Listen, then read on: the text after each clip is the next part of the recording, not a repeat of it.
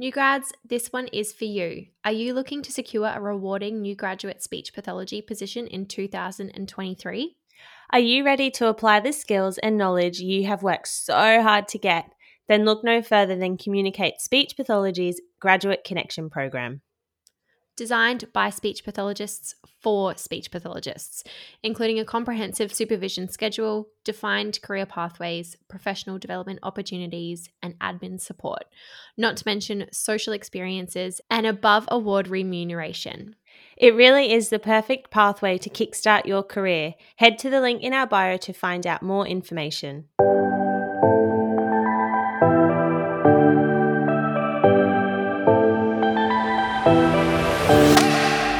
You're listening to another episode of Diary of a New Grad Speechy. We are the go to podcast for students and new grad speechies who know a little about a lot, giving you our unprofessional but professional advice that you didn't know you needed.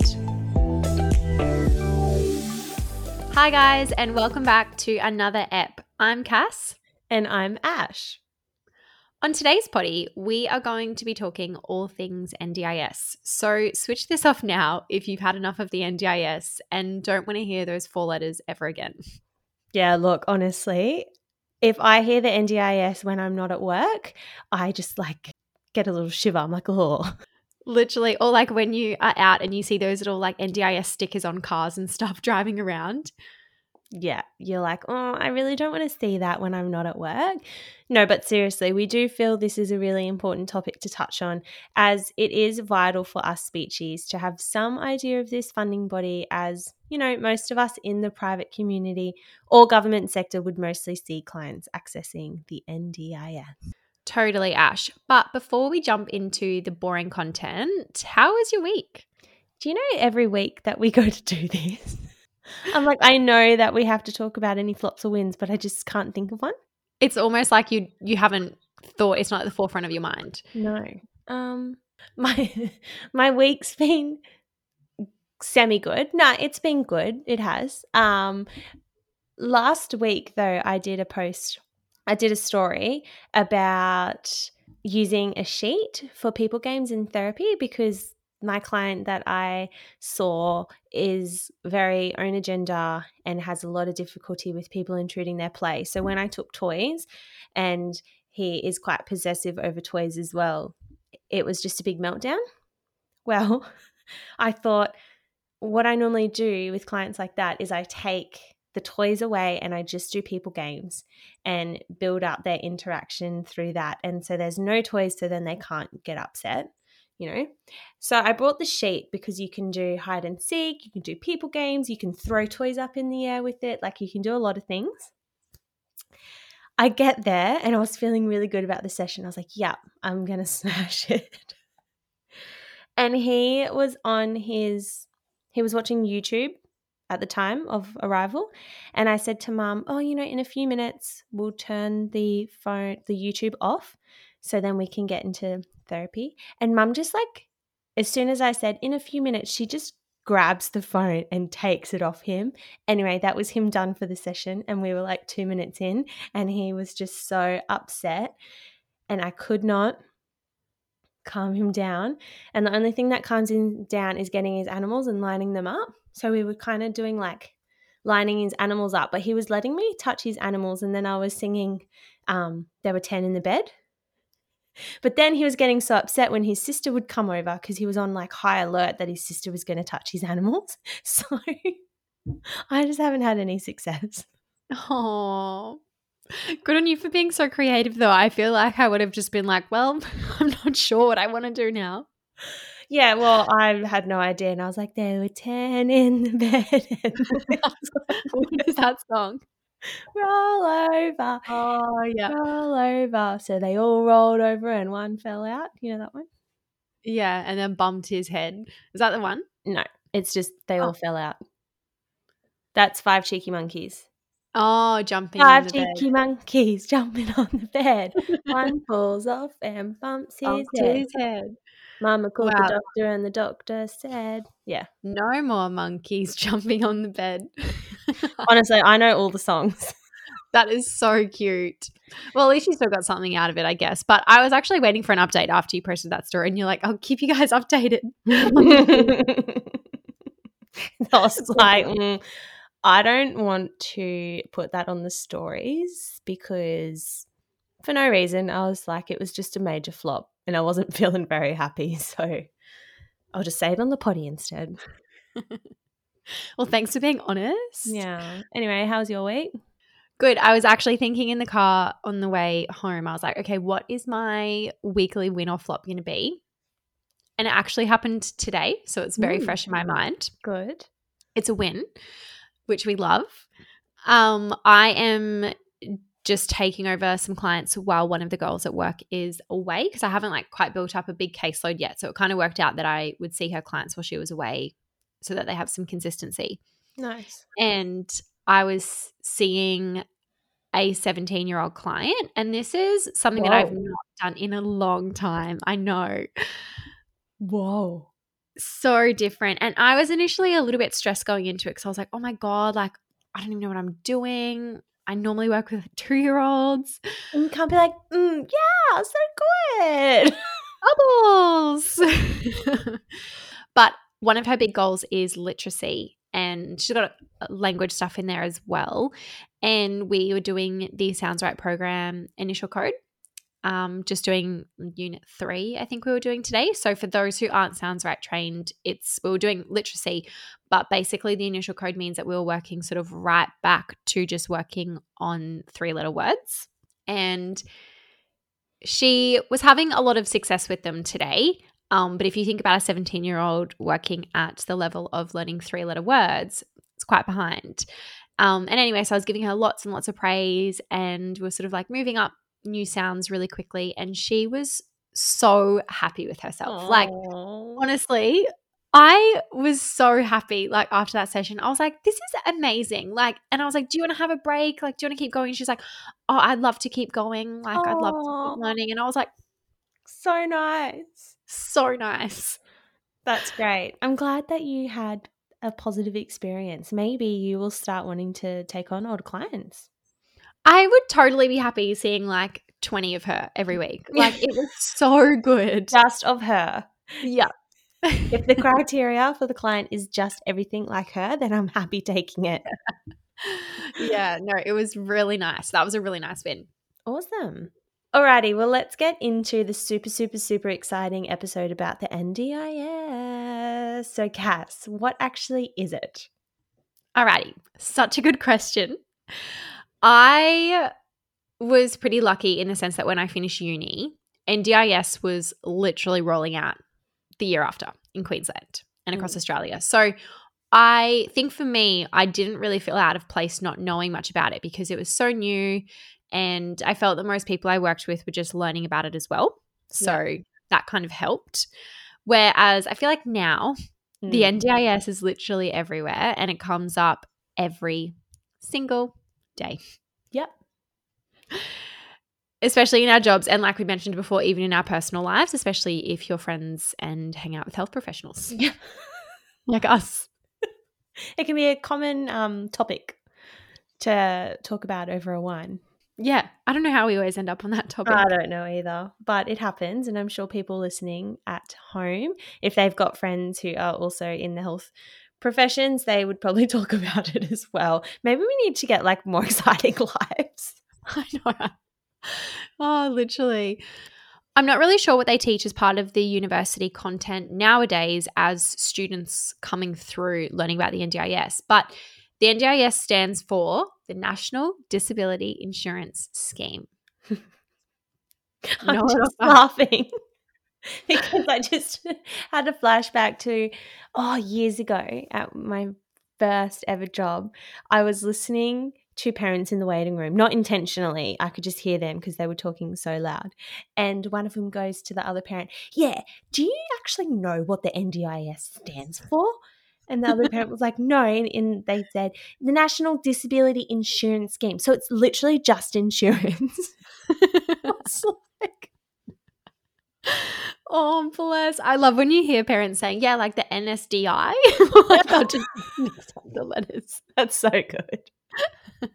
So basically, it is a pocket of funding and money for people who are aged 7 to 65 years old in Australia who are living with a lifelong condition or a disability. So, for example, something like an intellectual impairment, ASD, or a TBI following some kind of injury. So, things that are lifelong and are going to impact them for the rest of their lives. There's also another part of the NDIS, and I'm not too sure how long this has been running for. I think only a few years. Like it definitely wasn't at the start when NDIS first rolled out, but this is known as the early childhood and early intervention funding. So this is a lot that a lot of the part of the NDIS that I work with because I mainly just see children who are 0 to 6. And so the early intervention funding is for children aged 0 to 6.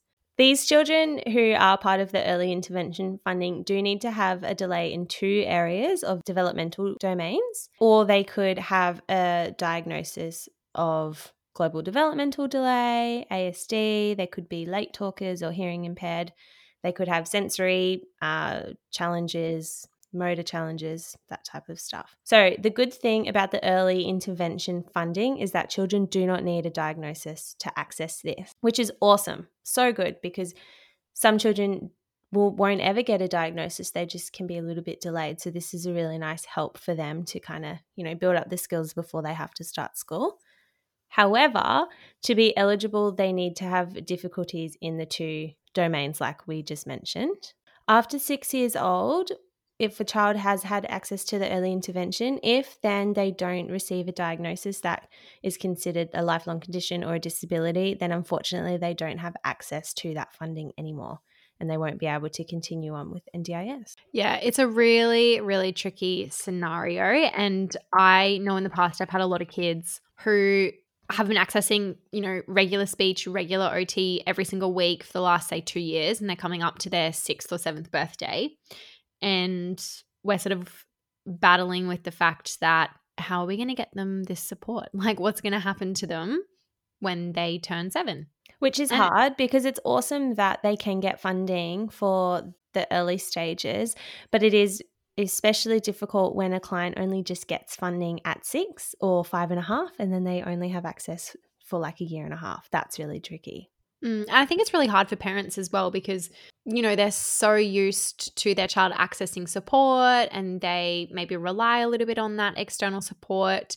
And then when that's taken away, you know, you can imagine how much of a big challenge that would be for families and having to navigate well oh my gosh what's going to happen to their weekly speech? What's going to happen to their weekly ot how can i afford that? Like it's hard. mm, it's hard. And it's just nice to be open and honest with families at the start but yeah, it is tricky. I think going back to what you were saying before, Ash, about a child being eligible for the NDIS under this early intervention category if they have those two developmental delays in two areas.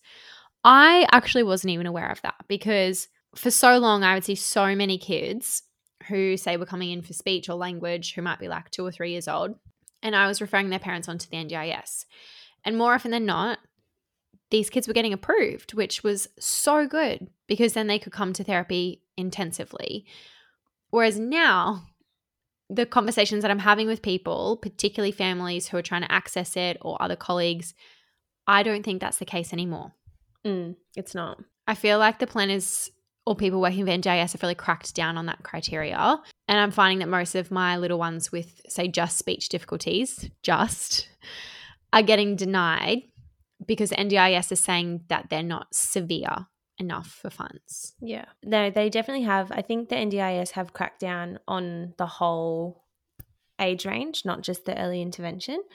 But uh, there was a time before when you would just refer to the early intervention, and they would get funding like this. But now it's difficult and it is really hard, especially if, you know, as we know, speech difficulties, if they're not treated, especially if it's motor speech, that's an ongoing problem and we talk every single day you sit down at dinner you talk like you talking is such a big deal and so it's it can be really hard and disheartening when you know a child is so eligible for funding but NDIS sees it a little bit differently because they only have that one difficulty in that developmental domain however i've only just found this out because someone that i work alongside with who owns another practice, they called the NDIS for me.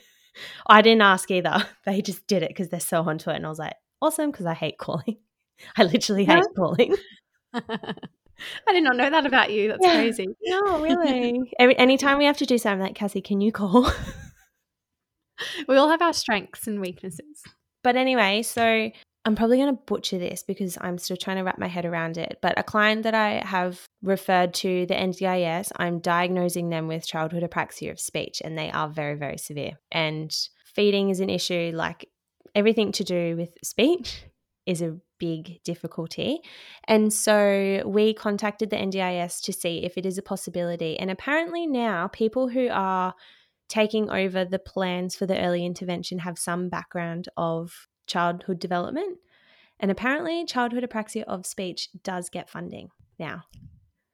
Really? Yeah. So it's something that they've, because I feel like that never used to be the case. No, no.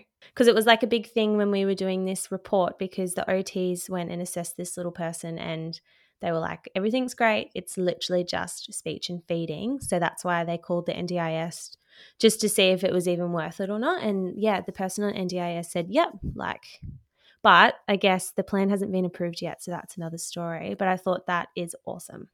Yeah, that's really good to know because I always wonder about that because child apraxia of speech is lifelong. So it kind of meets that criteria. Yeah. And motor I want- difficulties, you know? Yeah, totally. I wonder if that's really dependent on the location that you are in Australia or who you speak to on the phone like the information that they give?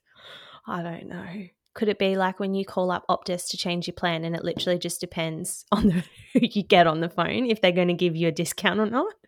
Oh, I hope that's not the case. I guess the biggest thing for us to know as speech pathologists working with the NDIS is about the referral process, so taking it right back and how it all works. So, to make it easier to understand, we're going to be summarizing some key points. Yeah. So, first things first, I think the biggest thing is to know where to refer parents, or caregivers, or clients to get the process started. So, for example, if you have a child under seven years and you're working in a private clinic, you're working for yourself or usually privately, or what There's no or. You would be referring them to the early childhood, early intervention pathway, like what we were just talking about.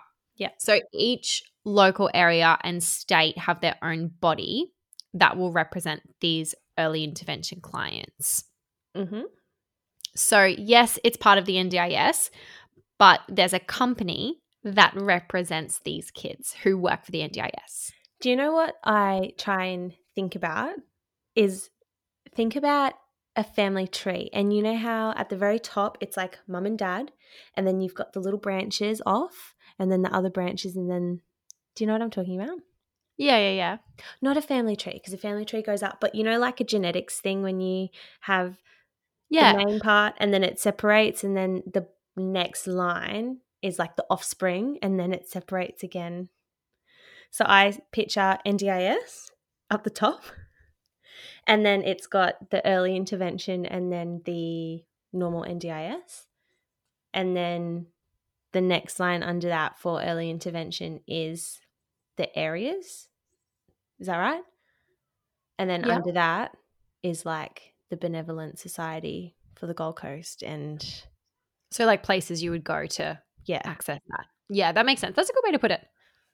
Yeah. Otherwise, it gets confusing because you're like, well, how is the Benevolent Society a part of the NDIS? And how is Uniting Care? Why am I referring a client to Uniting Care when I should be referring to the NDIS? I agree. And like, I feel like if that's confusing for us, imagine parents when you're like, yeah, go to the NGIS. And they're like, where do I even go? Literally. I hope we explained that right.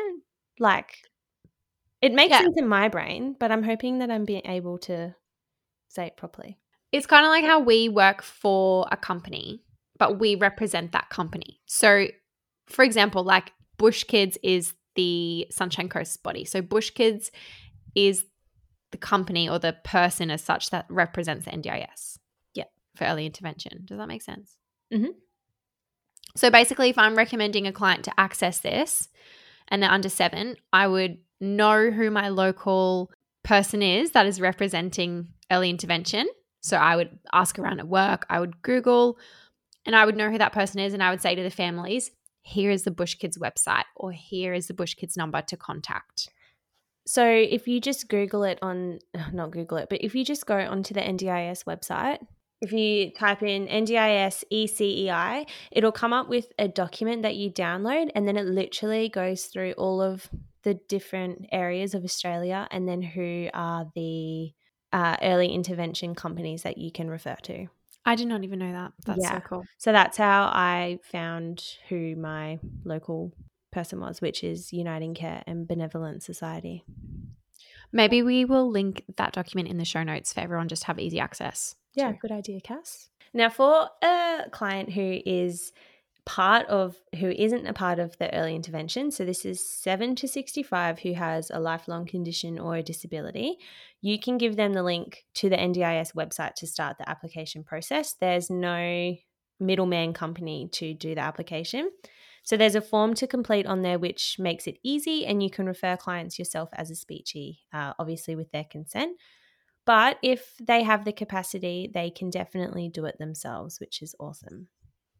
Yeah, that one makes it a little bit easier to do. It's just the younger ones that's hard. One thing to keep in mind getting onto the NDIS can be a really, really timely process, especially now after COVID, but also it's really hard being an outside professional of the NDIS. What happens for one client won't happen for the other client. So, for example, one of my clients has been waiting six months to get their NDIS funding approved, and another client has literally gotten their NDIS funding approved in like six weeks. It can be really varied and really tricky, especially if families are waiting out for this funding to start therapy. Does it depend on whether the clients provide all the documentation up front? Like, does it vary time wise if somebody, you know, say if the family doesn't return the NDIS plan as callback or they don't provide documentation? Like, is that sometimes why it takes so long? I'm sure, like, if families are a little bit behind with getting forms done, that would definitely have an impact. But in terms of this particular client and why it took so long, got no idea. Every time the parent would call NDIS, they just said they had a really long, like, backlog, which can be tricky. But the important thing is that if you're referring a client to the NDIS, you will need to provide some kind of evidence to them stating why the client needs access to funding, specifically for speech. Don't go and talk about areas of OT or physio or anything like that. It just needs to be related to our area of practice, which is probably a no brainer, but I just thought I'd add that in there. Oh, you never know. Some of the reports I read, I'm like, you are not even an OT. Why yeah. would you add that? oh, God. Or vice versa, when like OTs write things about speech, and I'm like, stop. Yeah yeah, it can um, be a little bit tricky. So, the evidence that you have to supply is usually done up as a report, which can be quite lengthy to complete, but your workplace should definitely have some templates available for you to use to help you get this started. And in this report, it's really important to use your clinical reasoning to justify the functional impacts of your client's communication difficulty. So you definitely need to think back to uni days and the ICF, the International Classification of Functioning. Oh, good remembering. Yeah, thank you. I'm just going to add a winky face on the end there. yeah, that part is really, really important because if you're really good at justifying something, you're probably going to get approved. Mm-hmm. So I would say spend a lot of time on that part. And think functional. Yeah. I often relate it back to how the child is going to go engaging in things that are like a normal child would engage in. So, for example, like sleepovers or school camps or nice. like things that they're going to engage in. I've never even thought about that because I normally just think about school and like activities in the community because the NDIS is really big on community participation, uh, ensuring that the participants of the NDIS are members of the community and they are actually active members. So I always relate things back to that, but I never even thought about sleepovers or school camps. That's awesome. Yeah, well, good point about the community stuff as well. I feel like all of that combined is really, really important. In terms of the money that participants or clients get, sometimes the NDIS can be a little bit varied on who they approve or how much money they give out to clients. Like it's not just a blanket rule. it varies from client to client. Mm-hmm. So, usually, once a client is approved, the NDIS will write them a plan. And basically, what that means is it's like a huge bucket of funding that the client has access to. And it also, in that plan, states what the client's goals are going to be for that length of time. It might state where they can use this funding. So, for example, it might just be speech or it might be for OT as well, support workers, whatever they need. And in the plans, it will usually state sort of how long they're they have access to that money too. So it might be for 12 months. But what I have noticed now is that some NDIS plans are being written for like 18 months or two years, which yeah. I think is crazy. Yeah. But also, if you think about a client who is an early adult and they have kind of stability in their life and they know what they're doing a three year plan or a two year plan is actually good because then they don't have to go through the process of getting reports and doing all that stuff when literally all they need to do is continue what they're doing. But a two year plan for a child on the early intervention would be really tricky, I reckon. Yeah, that's a really good point because I guess it takes out having to like create new goals or write a new report every single year. But I definitely don't agree with giving a two year old $40,000 for two years because you just don't know how they're going to respond to treatment or what things keep coming up. Yeah, that's right. I feel the same, Cass. One thing to keep in mind is that if a client doesn't get enough money, though, to access, let's say, weekly speech and OT for the year, including travel as well, or they get rejected, if you do have that clinical reasoning to say they need funding, then the client is entitled to dispute to get their plan reviewed and definitely their funds.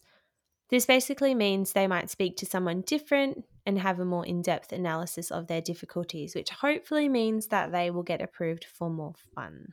This is important to keep in mind because sometimes clients don't always get what they need.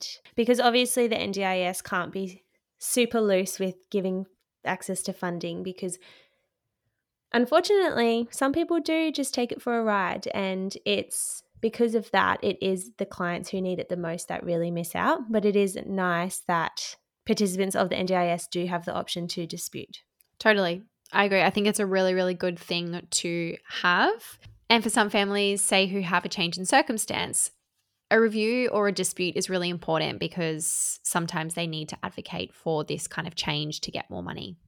Just one thing to add onto the plan is that now, I still get confused about this, but I feel like I don't really feel like it's our it's an important aspect to know because plan managers should know this or you just call the NDIS but in part in the plan the funding isn't just lumped into one category it is broken up into different categories. So the money that's used for speech therapy comes out of a different account and then if they need communication devices, it comes out of a different account.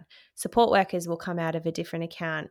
Travel will come out of a different account. So when you see an NDIS plan, you'll have different money allocated into different things. Yeah, I still get really confused about that as well. I kind of just rely on whoever does the books at work to uh, worry about that. Yeah. yeah, look, if you have admin support, I don't think you really need to worry about that unless you're doing like an assistive technology request, which we'll get into a little bit later, and or if you're yeah wanting to get a communication device. Yeah, so I guess that brings us into what does NDIS actually cover?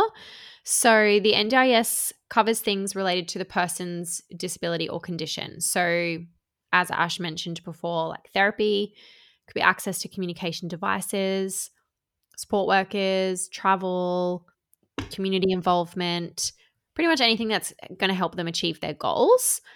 It doesn't cover things like childcare or education or specialist medical appointments, so like an ENT or a pediatrician, which are expensive. Mm, so expensive. And it doesn't cover regular clothes, food, or toys.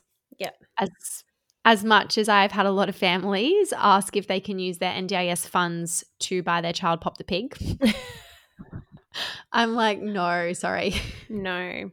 There's a section in the NDIS plans called consumables, And usually this is like a little amount, like five hundred to a thousand dollars, and this could be for low tech AAC materials like PECS or PODD, or you can use it for therapy toys, but you have to justify why that client needs that toy. So, for example, if there's a really great language app that the client that you've been working on and you want to set it for homework, the client can the client can purchase that on consumables, but you need to justify why. It's not just like Candy Crush. it's for learning. yeah, they don't give you like an Apple gift card to go and purchase. I wish.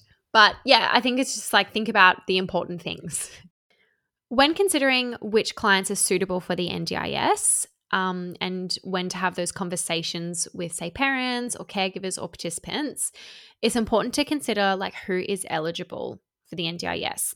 So, one thing to keep in mind, and I didn't actually know this until a few years ago, but the NDIS only covers participants who are Australian residents only, which can be a bit of a barrier for clients who maybe have just moved here from other countries or are waiting on residency status because they don't unfortunately really have any other options to access funds other than pay for the service privately. Yeah, and another thing to keep in mind for those working with clients who are under social services or in foster care, because custody can impact their ability to access funds. The NDIS does need a legal guardian to sign off on the legal documents. And if a child is in the foster system and there isn't really a legal guardian to sign off on that, there is some, it can be a little bit tricky for that child to access the NDIS. There are some ways around this though, but it is important to look into other options and to chat to your workplace and supervisor about these or to also give the NDIS a call. So just make sure that before you even bring up the NDIS that the client is definitely eligible because it is a really tricky conversation to have with families. And it's also a very awkward one if you refer them to the NDIS and they get all excited and then they're like, oh no, you're actually not eligible for it because you're not an Australian citizen. You can't get consent from the biological parents. In saying that, I do have quite a few clients who are in the foster system and they do have NDIS. So I think there is a way around it, but just, yeah, being aware of that aspect. Yeah, totally. And I've definitely been in that situation before where I recommended the family go down that pathway and they didn't have access to the child's legal guardian at the time because custody and stuff wasn't officially arranged. So, yeah, they weren't able to access NDIS, which does make it really hard. Very tricky. I think there are so many things to just consider and learn when working with participants on the NDIS or participants who need the NDIS, who you're thinking about referring on. Most places that you work for should have sufficient processes in place to help you learn about this more and to feel confident in these areas. And like I said before, I don't know what university really says or teaches about the NDIS. It would be really interesting to know. But yeah, it would be interesting to know because it they just touched on it briefly when we were at uni because it was so new. But I think surely now that they would touch on it more because it is such a big part of allied health now and working privately. Yeah, it's created so many jobs for us, which is really, really great. But yeah, there's always stuff to learn. So I guess at the end of the day, if you're unsure, just ask somebody, call NDIS, or try and find it out yourself online. Yeah, it's better to ask. And I've found that um, I've had to ask a lot and a lot and a lot and a lot. And plan managers are probably over sending me emails being like, no, you need to fix this. no, you need to do this. Hee sorry. Oh yeah, because you're you're a businesswoman now. Yeah, I've got to do my own invoices, girl. NDIS pays you. Lol. Before we finish, we're going to answer a few questions we got on our Instagram. There were quite a lot of questions, so we may need to do another episode on the NDIS in a little more detail because some questions require an in depth answer. But what's the first question, Cass? So, the first question was, and we got quite a few of these when to recommend clients try to apply for funding, or what is the process and our role in getting a child's NDIS funding following the assessment. I would do it straight away. Yeah. If you have done the assessment, there's difficulties there, especially if they are, let's just say, if they are in the early intervention category, they're under six. If they've got difficulties and you know that, oh, they are seeing an OT or they are getting an OT assessment, but once you start working with kids, you can kind of start to see, you know, some areas of difficulty that they would have in the role of an OT. I would refer to the NDIS straight away. And because it would be early intervention, you would refer to the local NDIS coordinator, which is like Bush Kids, the Benevolent Society, Uniting Care, that type of stuff. They should have a referral form. If you've got the consent from the parent, you can do that yourself or the parent can do it. Yeah, I do the exact same thing. Definitely. If I feel like in the parent feedback session and we're talking about the plan for therapy, I will very much plan to bring up the NDIS in that session because, like we said before, it takes so long. Mm. And that way, then you've given the parent all of the information and then they can go and decide if that's something that they want to go down Yeah. and access. If the client is over seven, if you've done the assessment and they have a diagnosis and it's a lifelong condition or a disability, refer them straight away. Usually they would probably already have NDIS funding. However, if they don't, they unfortunately they're not eligible for the NDIS. So that's a bit tricky. Especially if you're thinking of your clients with, say, DLD or dyslexia, or maybe you're doing some assessment to figure that out. I have never had any luck with referring a client with those kind of difficulties No, on the NDIS. unfortunately. It can be quite frustrating actually. Okay, the next question.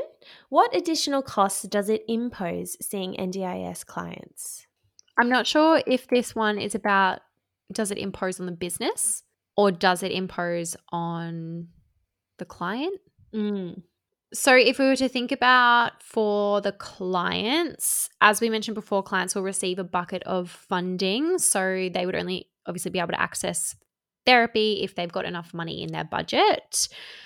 Um, NDIS sets out a rate of what professionals can charge for a session or, say, for travel. Um, and so it's up to the business to decide what that rate is going to be and then set that out for the client as opposed to the money that it costs for a business. Ash, you can help me out here because I mean, you're going through the business thing. But as far as I know, it doesn't cost or it should not cost the client anymore just because they're on the NDIS in terms of like admin fees or anything like that. But I don't think you have to outlay anything more as a business. No, no, it shouldn't cost anything. I think the only difference is if you're an NDIS registered provider, that means you can see NDIA clients, which we haven't touched on this yet. Uh, I think you have to pay to be NDIS registered. I'm not too sure. So that would be the only cost. Yeah, I think from chatting to other business owners, it costs quite a bit to do. So, yeah, that would be the only thing. So, to, well, to follow on to that, we had a question is how do speechies go billing NDIS clients? You really only should have to worry about this if you're a sole practitioner or own your own business. But there are, when you think about a client's plan, there's three ways that the plan can be managed. There's NDIA managed, which is agency managed. There's plan managed or there's self managed. So, if you're self managed, you have access to all of your funds and you do all of your invoicing, get the money from NDIS or yourself. Otherwise, you can have a plan manager who does that or an agency who does that. So, to see NDIA clients, you need to be NDIS registered. But if you're not NDIS registered, you can see self or plan managed. When you're billing, you just need to know who to send your invoices to if they're self or plan managed, and you just need to have specific NDIS codes. So when the NDIS is doing the invoice, why do we need the codes? I think it's so that the NDIS know what service you provided. Yes. So there's a different code for like travel and therapy, I think. Yeah. Yeah. And different codes between speech and OT and psych and support workers and all of that stuff. I think it's just like legal purposes. Yeah, but hopefully you don't really need to do any of that side if you are working for someone and have admin. That's their problem. Yeah. or just do what you did, Ash, when you open your own business, like figure it out Yeah. yourself. Yeah. Yeah. A few times plan managers have replied back and been like, um, this is the wrong code. I'm like, well, help me. We're all in this together. Literally. Let's answer one more question and then I feel like we could maybe answer the other ones in another episode in more depth. What do you think, Cass? Yeah, totally. So, the last question that we are going to answer how early can you work privately for the NDIS once you graduate? If you are working for another company, say a private company, as far as I know, as long as you've got your graduation certificate, you can start seeing NDIS clients. Yeah, I think so. If you want to graduate and open your own business, I mean, maybe consider that first. Well, Speech Pathology Australia recommends at least three years' experience. So, yeah, you definitely need to consider all your options before you do that. I think it's different to Medicare. Like for Medicare, you have to have your provider number. Do you have to have that for NDIS as well? No. There you go. So you can graduate and work in the NDIS tomorrow if you want to. Yeah, so go ahead, girl or, or guy Or person. or person or dog. Thanks for sending all your questions in, though. We actually got quite a lot, which I don't think we can answer all today. Mm-mm. I think everybody's all NDIS'd out. Someone did uh, send a question saying, Why does it have to be so hard? And I read this when I was finishing a client session. Like I was walking to the car and I lolled out loud and I was like, Feels. yeah. So, like, that's all they said. They didn't say anything else. They were just like, why does it have to be so hard? and to answer that, no one knows. It's forever changing as well, which makes it harder. But harder. Anyway, good luck out there, everyone who's working with participants of the NDIS. And I wish you all lots of luck and great report writing. And I hope that all of your clients get all of the funding in the world and it's just a really smooth and easy process in a perfect world. I would love that. But if not, hopefully this episode episode Episode. Hopefully this episode gave you a little bit of insight in how to get the process started and where to look and a little bit more info because you definitely need it if you are looking to work privately or maybe in the community sector. For sure. Thanks everyone for listening, and we will be in your ears next Monday. Bye bye. Bye. Thanks for listening to another episode. If you'd like to stay up to date with us, then please give us a follow on Instagram and Facebook at Diary of a New Grad Speechy. And don't forget to subscribe and leave a review below. Thanks so much. See you next week.